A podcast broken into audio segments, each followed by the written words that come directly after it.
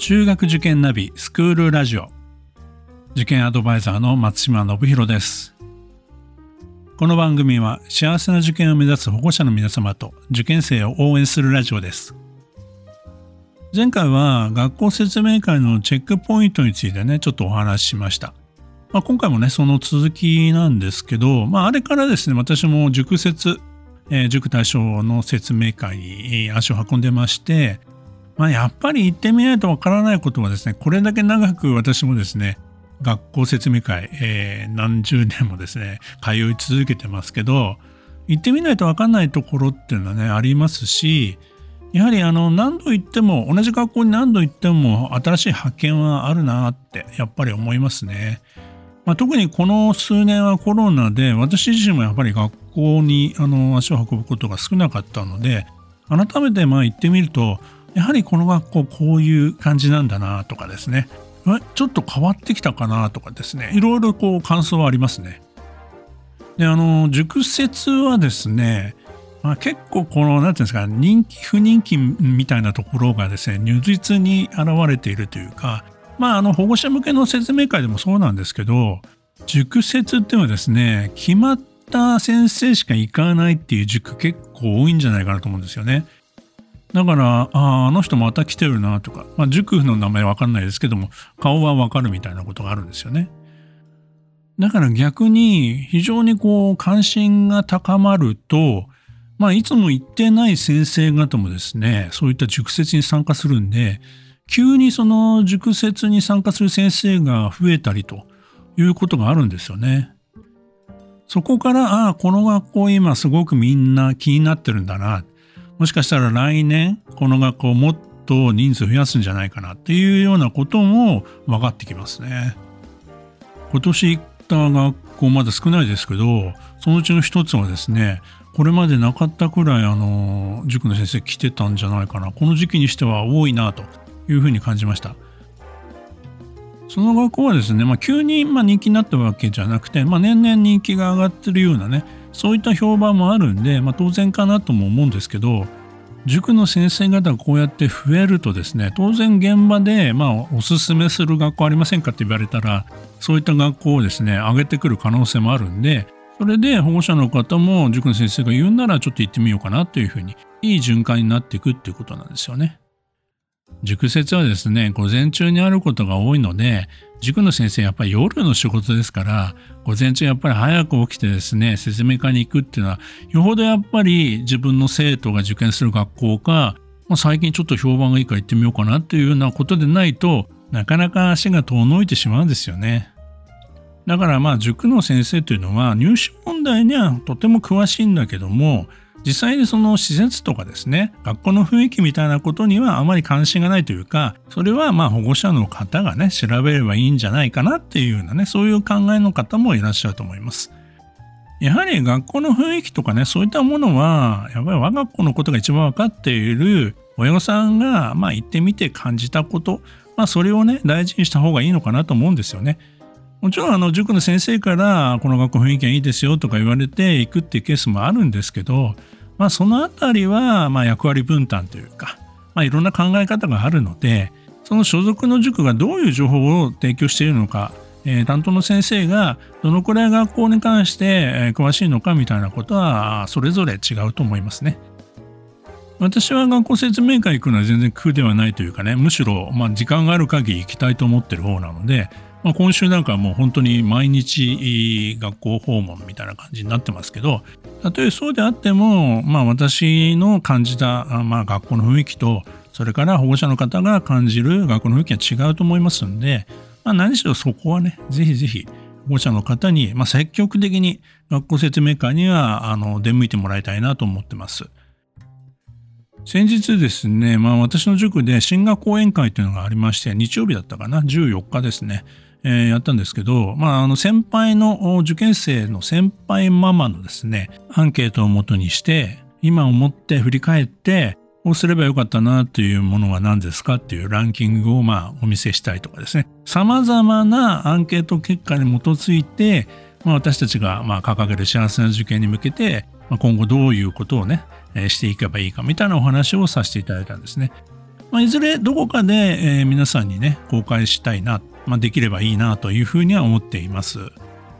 その講演会の中であの先ほど言いました、まあ、こうすればよかったなっていう後悔してるっていうことの、まあ、ランキングの中の4位にですねやっぱり学校選びっていうのが入ってるんですよね。でこれ約10%のこと方が、まあ、学校選びに関してもっとできることがあった。もっと幅広く学校を、えー、調べておけばよかった。見に行っておけばよかった。っていうようなことを結構な方々が書かれてましたね。学校選びで後悔しているというケースは結果として納得のいく、まあ、合格がもらえなかったかあるいはもう直前になってまあなかなかこうこれまで見てこなかった学校を受験することになってそこに進学したか合格して進学した後になんかちょっと違うかなああ子供に合ってないかなっていうふうに今感じているのかまあこの辺りだと思うんですよね。口うるさく言い過ぎたとかですね、まあそういったことの後悔よりも学校選びでうまくいかなかったっていう後悔の方が重いですよね。だからまあ私たちもね、まだまだもっともっと学校選びの大切さを伝えていかなくちゃいけないかなと思ってます。さて、前回の続きになりますけども、学校説明会に行った時のチェックポイントですね。前回、まあ一つだけ通学時間についてお話ししましたが、まあその他にもね、あのチェックしておきたいポイントっていっぱいあると思うんですよ。もちろんね、施設の充実度みたいなところ、今ね、まあ、東京都、神奈川、千葉、埼玉、この1都3県について言えば、本当にあの学校がね、新しくなって、まあ、新校舎になって、もうめちゃくちゃ施設がですね、素晴らしい学校増えてます。本当に大学並みっていうか、もうキャンパスって本当に言っていいようなね、そういった施設の充実度がありますよね。まあ、いろんな視点で見てきていいんじゃないでしょうかね。あの、昔ならね、プールがあるかないかみたいなことをね、あるいは、あの、学校が給食なのかね、えー、学食があるのかみたいなこともあるんですまあもちろんそういったところも必要ですけど、まあ3.11の後だと、えー、まあ防災、災害対策はどうなっているのかとかですね。まあ、そういったいうふうに、まあ、どんどんどんどんこう学校側もね、求められるものが増えてきてるんで、まあ、思い切って建て直し校舎を新築するみたいなそういった学校がもう最近多いですね。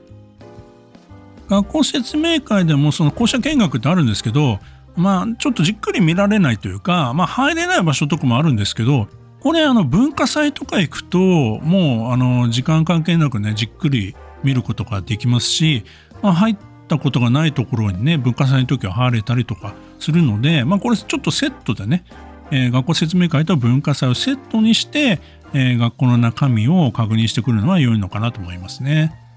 あとはまあ授業見学についてはまあそうですねそんなまあひどいなっていう授業してる学校ってまあまずないと思いますし、まあ、休み時間のねあの子どもたちのまあ挨拶であったりとかねそういったところも最近の学校の子はみんなしっかり挨拶できる子が多いので、まあ、この辺はねもう本当にあの個人個人、えー、感覚というか感想は違うんじゃないかなと思いますね。まあ、あの生徒と先生がどういう関係なのかっていうか、まあ、そういったあの距離感みたいなものが見えるのも、まあ、そういった学校見学授業見学でもいいんですけど文化祭なんかでもねあのそういったところを見る見ることができる、ね、学校もあります。最近はあの自主運営で、まあ、生徒に全部任せるみたいな学校さんもあるんでえー、まあ先生との関係っていうのはね、あの文化祭で見られないっていう学校もあるかもしれませんけど、まあ、いろんなね、文化祭見て、まあ比べてみるのもいいんじゃないでしょうか。あとはもう聞いてくる、ポイントっていうのは、まあ私はまず第一は校長先生の話だと思います。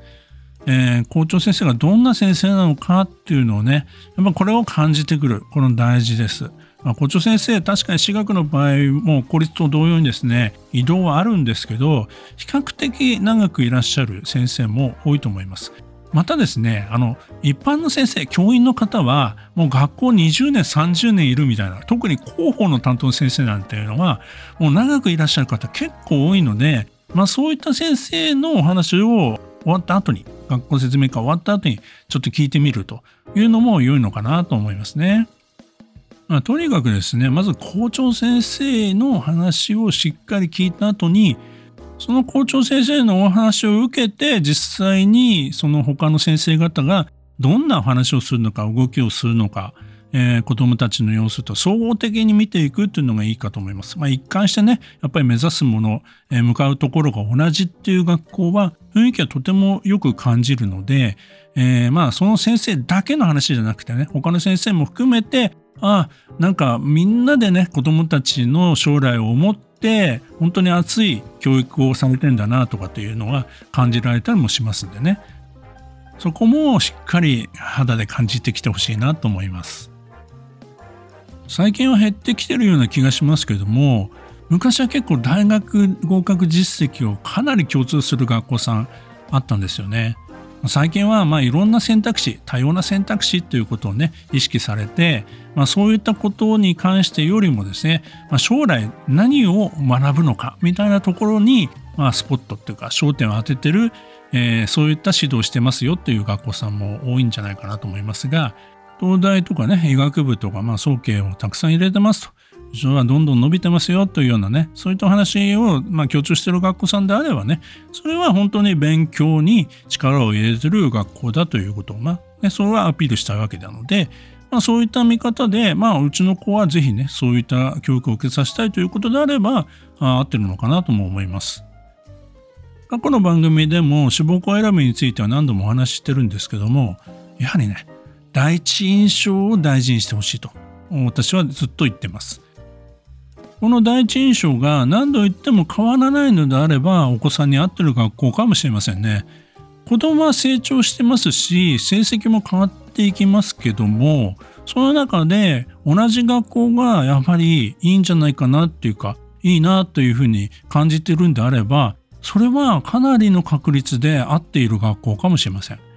もちろんね学校っていうのは入ってみないとわからないというところもたくさんあるわけですよ。本当にこの子に合ってるっていうふうに思って入ってはみたもののあれちょっと違うかなって思うことだってあるわけです。これはご縁ですよね。いいご縁に出会えるためにもたくさんの学校に足を運んで実際に感じてくる。これが学校説明会で一番大事なことかなっていうふうに思ってます。皆さん本当に忙しい中だと思いますけどもなんとかね時間を作ってね本当にいいご縁に巡り合えるようにですねとりあえずまずはいろんな学校にね足を運んでもらいたいと思います。皆さん学校説明会に行ってみましょう。今回の話参考になったなと思う方はフォローのボタンよろしくお願いいたします。それでは次回もスクールラジオでお会いしましょう。